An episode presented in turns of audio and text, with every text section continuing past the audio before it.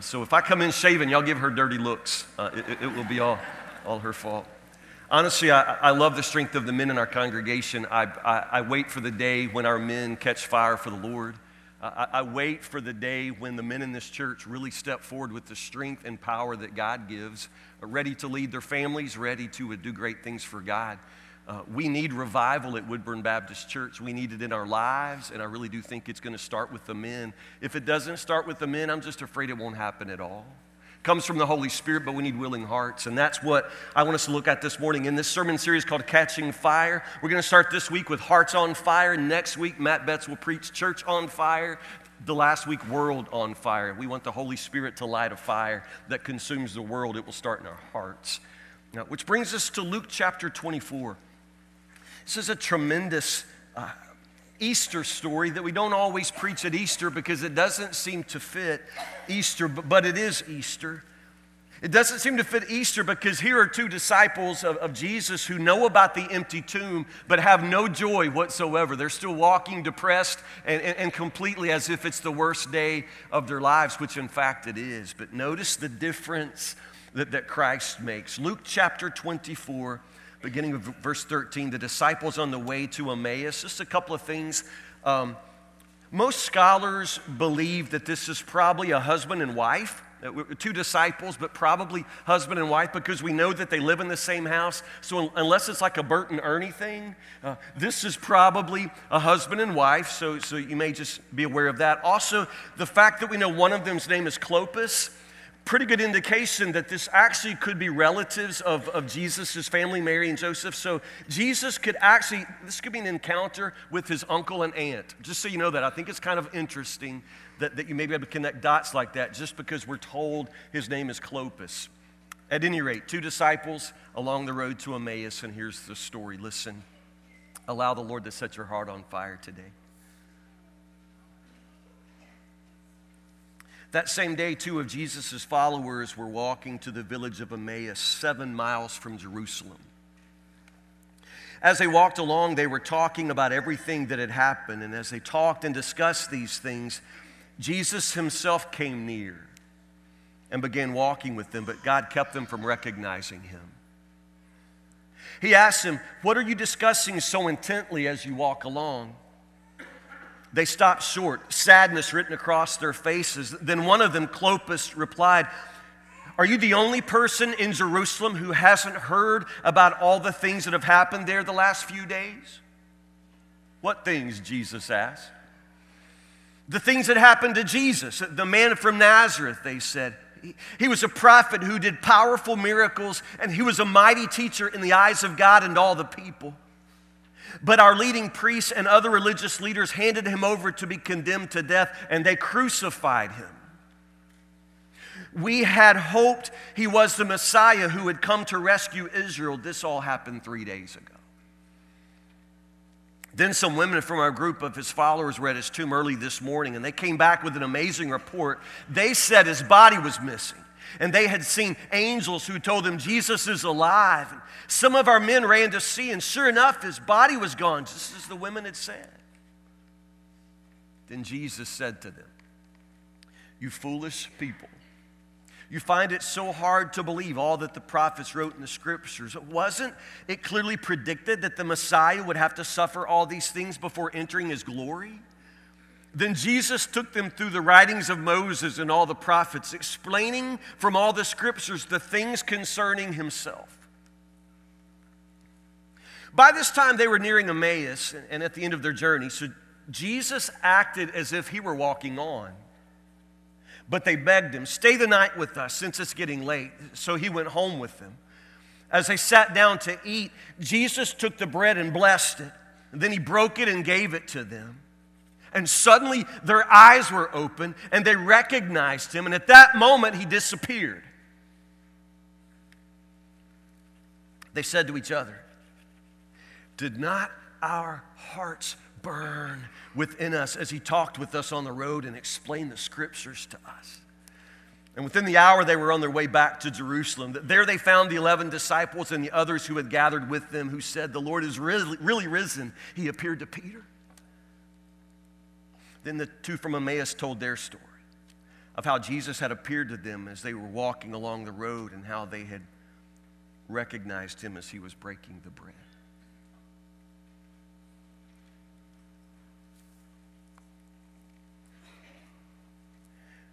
Other than birth, the only thing that his mama ever gave him was four names. His name is Davian Navarre Henry only, and he's been in the news the last few weeks.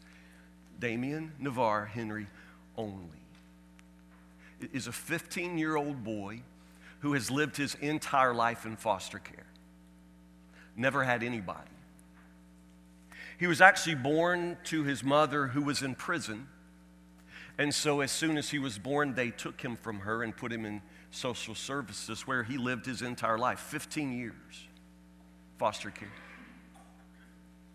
Davian says that one of the things that kept him going all those years was just the dream that his mother was out there. Even though she was in jail, he knew that she was there. And he always just figured that one day she would finish her term, her sentence, and be set free out of jail, and then she would come and get him, and they'd be a family. He would have her. But 15 years went by, his entire life. He started realizing that in sort of 3 years, he's going to be 18, which means the system will turn him out, and then he will truly, totally have nobody. So back in June, Davian did a really amazing thing, and in some ways it's funny that he had never done it before, but back in June he went to a library where there was a computer, and he took his birth certificate, which he had always had, and he looked at the name of his mother, Ladwina McLeod, and he looked her up on the internet just to see. He found her. He found her mugshot. So understand, this is a 15-year-old boy, and the first time he sees the face of his mother, it's her mugshot on the internet. But he knew that. He looked at his mama, and he read about her crimes. He read about her petty theft, and he read about her cocaine. As he continued to search her name, he found her obituary.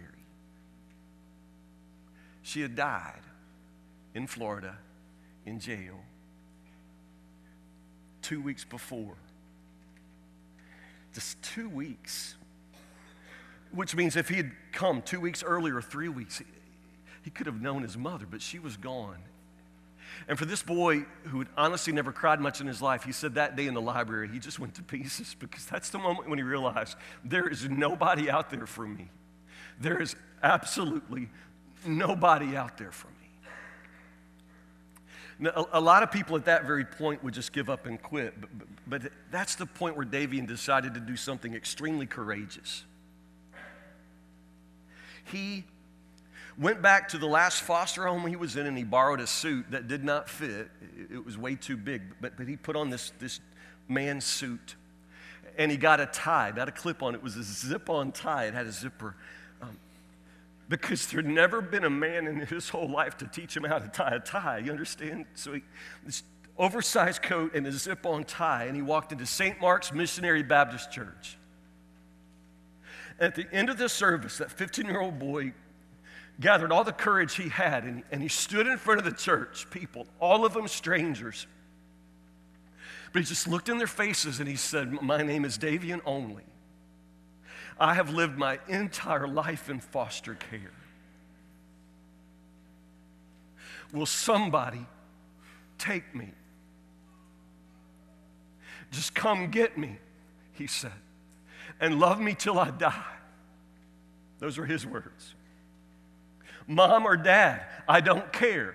Black, white, purple, I don't care. But if you'll just take me home, I will be very appreciative, and I'll be the best I can be."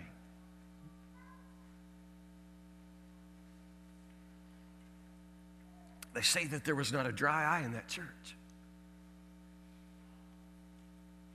But they also say nobody took him home. Nobody took him home. Now, since then, his story's been on the news. And since then, there have been quite a lot of people asking about Davian, but as you sit here today, he's still in foster care. Understand that.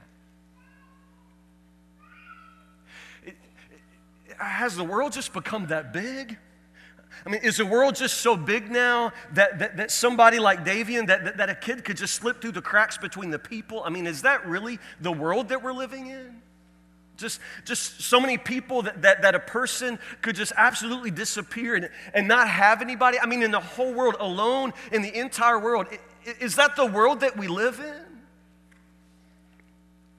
I'm afraid that it is. You have to recognize that it is. Now, in my parents' day, in my grandparents' day, perhaps your day, it was truly different. There was a kind of safety net with family.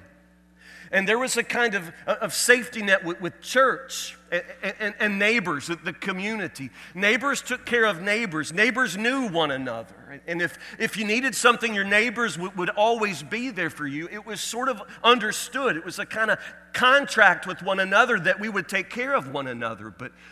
But there is no such contract binding us together anymore. You see that, don't you? It's just not there. It's just not there. You can't always depend upon family because family won't always be there for you anymore. And God help us, you can't count on the church anymore because the 15-year-old boy can stand up and beg for a family and everybody still go home explaining to themselves why they don't have room for him. And if you can't trust the church, then you certainly can't trust your neighbors. You can't trust the community because there really isn't much community out there. That's why a lot of people, and even people in this room today, you can be in this crowd and you can still feel like you have nobody in the world, that there's nobody in the world paying attention to you, that there's nobody in the world who's going to be there for you, that there's nobody looking out. And it's a horrible feeling. It's a terrifying feeling to be in a world full of people and not have anybody. So is that you? Is that how you feel? Do you feel alienated from the whole world? Do you wonder that in this whole world of people, if there's anybody that's actually there for you? Because I need to tell you something. It's really simple. It's so simple that you'll think that somehow it doesn't mean anything. But you've got to understand that you are never alone. In this place of all places, you've got to understand you are never alone. Jesus is with you. Those are not empty words. Those are not just preacher words. Those are the words of life. You're never alone. He is never not going to be with you. He is never not going to help you. He is never, ever going to leave you without His presence, without His power. You are never going to be alone. But now let me tell you something that's equally true. Sometimes you won't feel that. Sometimes you'll have a hard time believing that, but you must believe it, that Jesus is always there. But it doesn't always feel like He's there, and it doesn't always look like He's there, and that becomes the struggle. How do I see Jesus in my circumstances? How do I see Jesus in the world that I live in when the world that I live in is not a kind place? How can I possibly believe that Jesus is there for me when nobody else seems to be there for me? How can I see Him in my circumstances?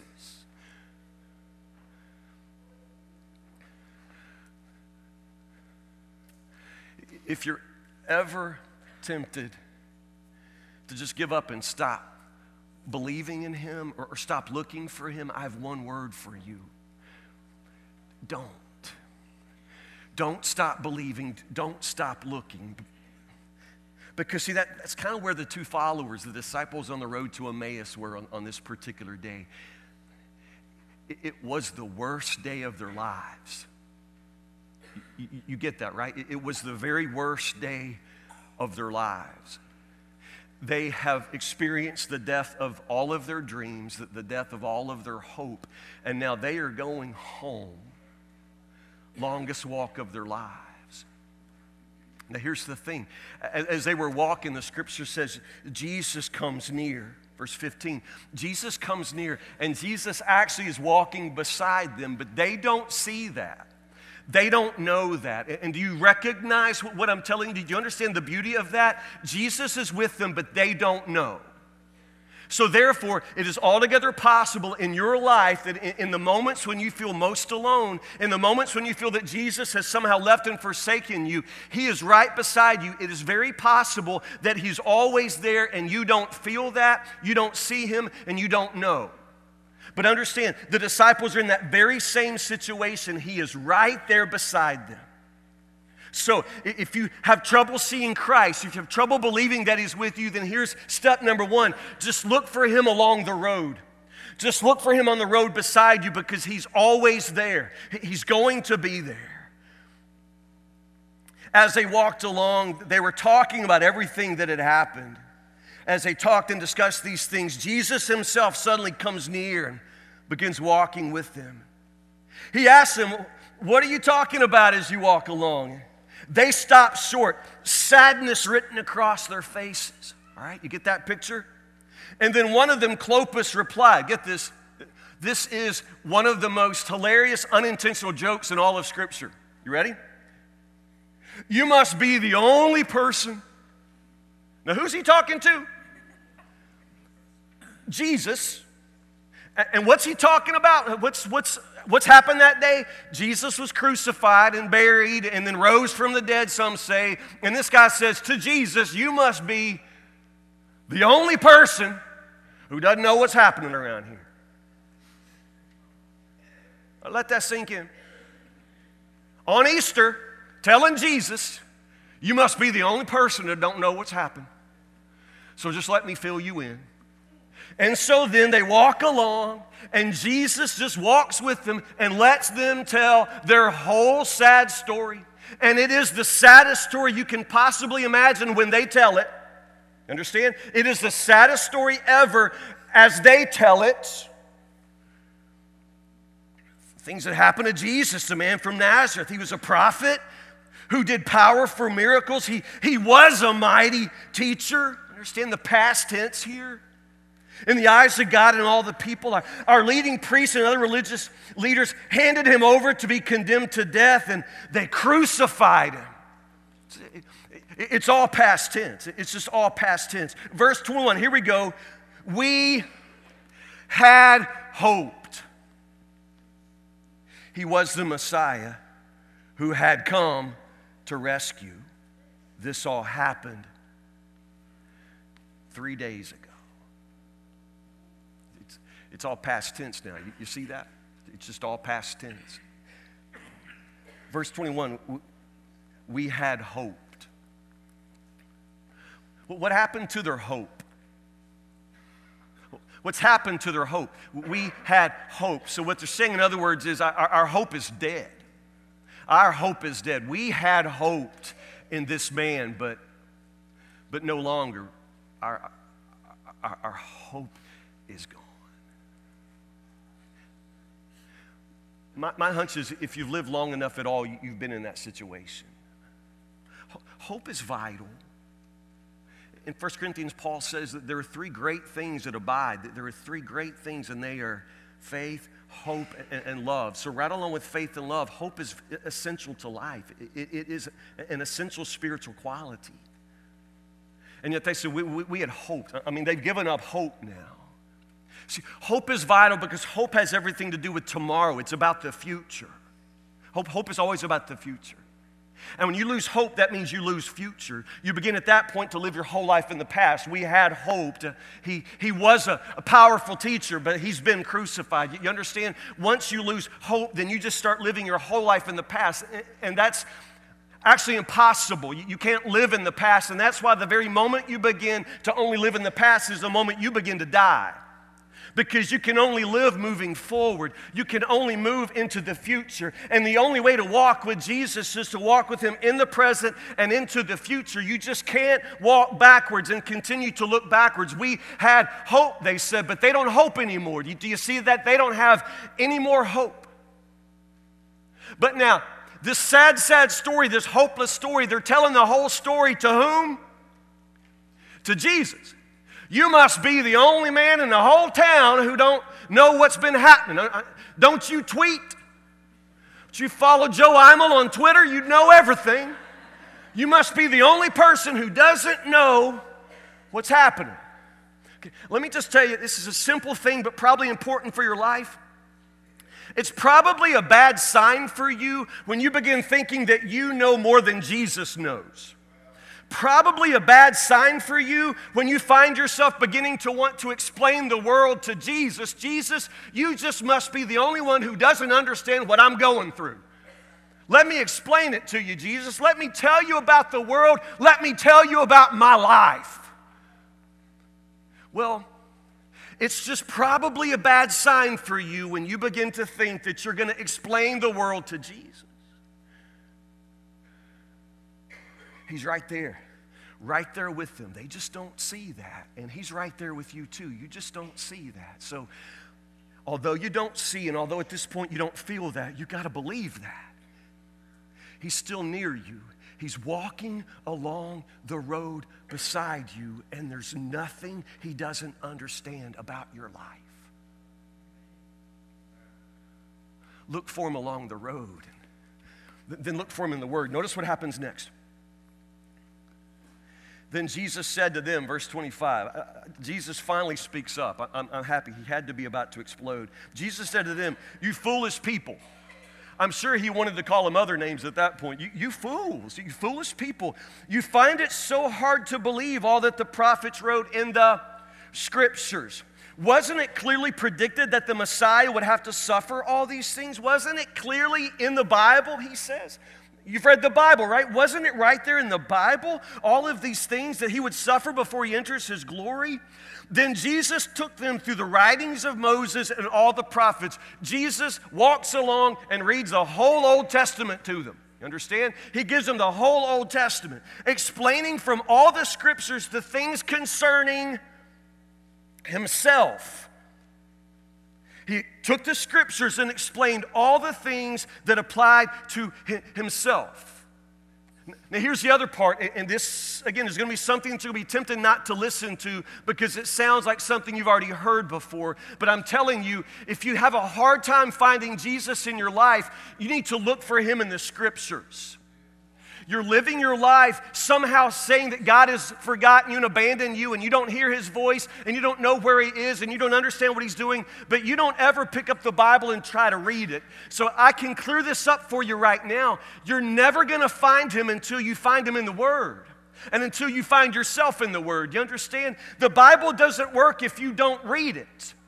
And most people who have a Bible never read it. Never read it. It may be on your coffee table covered with dust or stuffed with family pictures. It may be on your bedstand to keep the booger man away. I don't know. But the point I'm making is if you don't open it and read it, it's never going to do you any good. If the only Bible you ever hear is when you're in church and somebody else is reading it to you, that's never going to go down deep enough in your heart where you really begin to catch fire for Jesus. Do you understand? Bible doesn't work if you don't read it. But more than that, it's not just like an ordinary book. This isn't like reading the TV guide. Or it's not like reading Hunger Games, for that matter.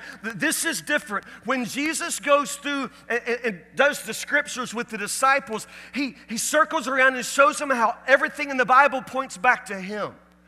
Do you see that? Because the fact of the matter is, this is not a dead book. It is the living Word of God.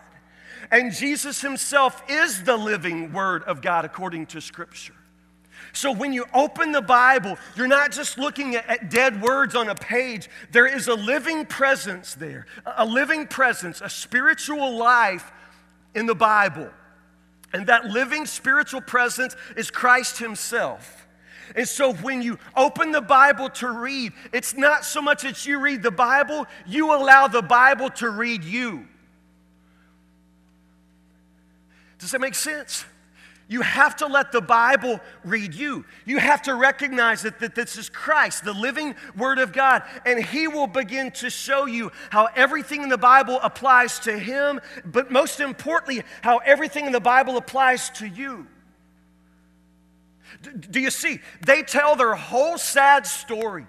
Their hopeless story of how they believed in this Jesus, but he was dead, and now their hope is dead. When they tell the story, it's horrible. When they tell the story, it's heartbreaking, it's hopeless, it's devastating. But then Jesus, walks along, takes the word, and tells the same story back to them. You understand? He tells them the same story back, but when Jesus tells it, it's victorious. When Jesus tells it, it's full of hope. When Jesus tells it, it has a happy ending. So listen to me. You look for Jesus in the Word, and you go ahead and you tell Jesus your long, sad story. You tell him how there's nobody there for you. You tell him how sick you've been. You tell him what the doctors have been telling you. You just go right on ahead. You tell him about your ex-wife. You tell him about your former husband. You tell him about your no good kids. You just tell Jesus your entire sad story, and then you shut up and let him tell it back to you. Because when he tells it back, it's going to be his story. And his story is going to turn your story inside out. It's the same story. But when Jesus tells it, there's victory in it. When Jesus tells it, it's a story of hope. You look for him in the Word. You're the only one who hasn't heard, they said, about Jesus, how he died. Oh, we had hoped he was really going to change the world, change us. But that was days ago. Jesus said, you foolish men. It's clear in the Bible. They let Jesus read the Bible to them. Everything changes. Look for him in the Word. Look for him in the Word. Then notice what comes next. This is fascinating. By this time, they were nearing Emmaus, verse 28, at the end of their journey. Jesus acted as if he were going on.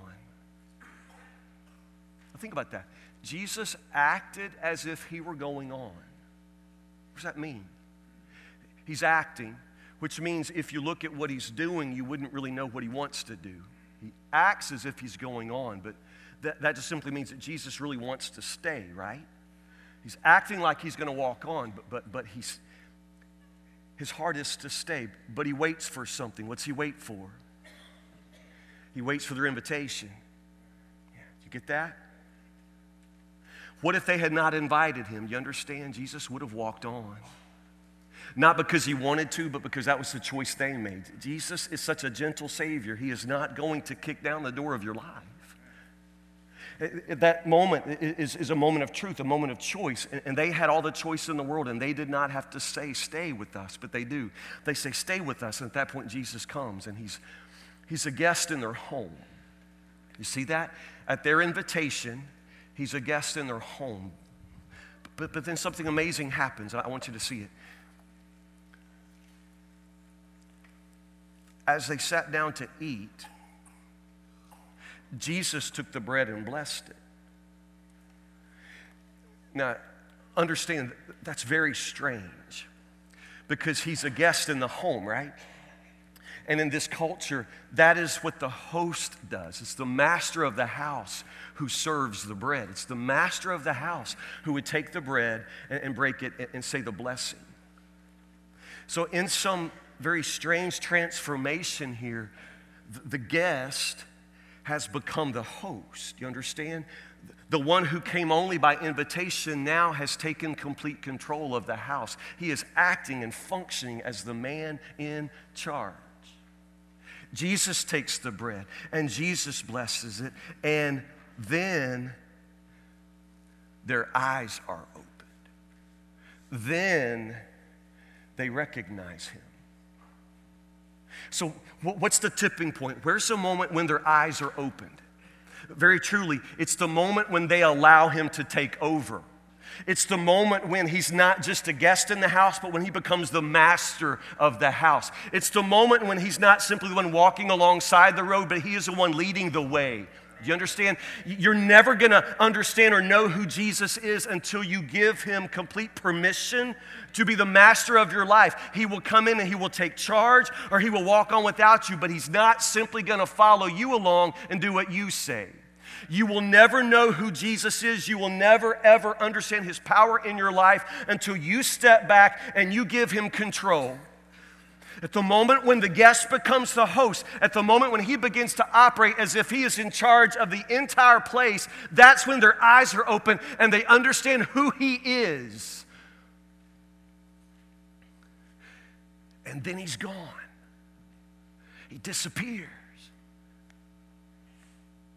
Where did he go? Why did he leave? They said to each other, didn't our hearts burn? Didn't our hearts burn within us as he talked with us on the road and explained the scriptures to us? Didn't our hearts burn? And where do they go? Right back to town to tell everybody what's happened. Yeah, Jesus is alive. You understand? He always was alive. And even though at this moment he's disappeared from their eyes again, you understand, right? He still hasn't left them. He's still right along beside them on the road. They don't always see him or recognize him, but he's always going to be there. They may not always understand, but they will always hear his speaking voice in the Word when they look for him in the Word. And whenever he begins to control and lord over their lives, at that moment their eyes will open every time. You'll know who he is when you give him authority to command your life.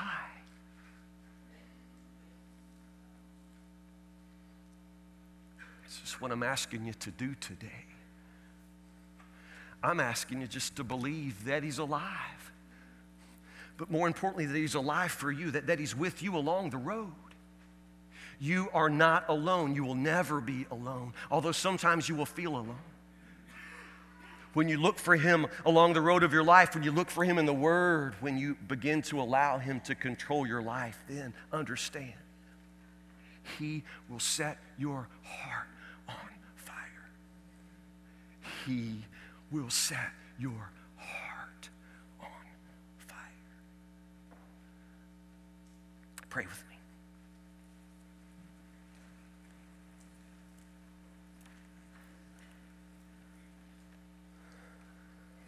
Lord Jesus, when we look for you in the world, we don't always see you. And when we look for you in the darkness of our lives, oh Lord Jesus, we don't feel like we always see you. God, we feel like sometimes we are alone and without help or hope in the world. God, there are people in the sound of my voice right now who would say that they used to have hope too, that they used to look forward to tomorrow too, Lord, but the bad news of this week has ruined any hopes for next week. Lord Jesus, I just pray that you would come near to every heart in this house. Come near to us, oh Lord Jesus, and begin to tell our story back to us. Tell us the story of sadness, Lord, but when you tell it, make it a story of gladness. Tell us, Lord, our story of sin, Lord, but when you tell it, it'll be a story of grace and forgive us. Tell me my story of defeat and fear, and you will make it a story of victory and courage. Oh, Lord Jesus, come near us. Tell us our story. Tell us how you see it. Tell us what you would make it to be, Lord. Give us our future back. And, Lord Jesus, we pray that you would come into our hearts and stay. We pray, Lord Jesus, you would come into our hearts and be the Lord, the commander, the master, the king, Lord Jesus. We just want to yield to you in all the things you ask of us, Lord. Only let us live with courage and faith. Only let us walk beside you. Lord Jesus, there's many a cold heart in this house. And sometimes, Lord, sadly, the coldest hearts of all are in the hearts of our young people, who've already learned so early that the world is cruel and brutal and that there may be nobody out there for them. Lord Jesus, show them that that is not the truth. Show them, Lord, the world as you see it. Show them the fire that you're going to set in this world. And show them, Lord, the world as you're going to remake it. Lord Jesus, let an uprising begin with our young people. Let an uprising begin with our old people, Lord. Set our hearts on fire and let the fire, Lord, kindle to cover the earth, that the whole earth might be filled with your glory. We pray these things in your precious, holy name. Amen.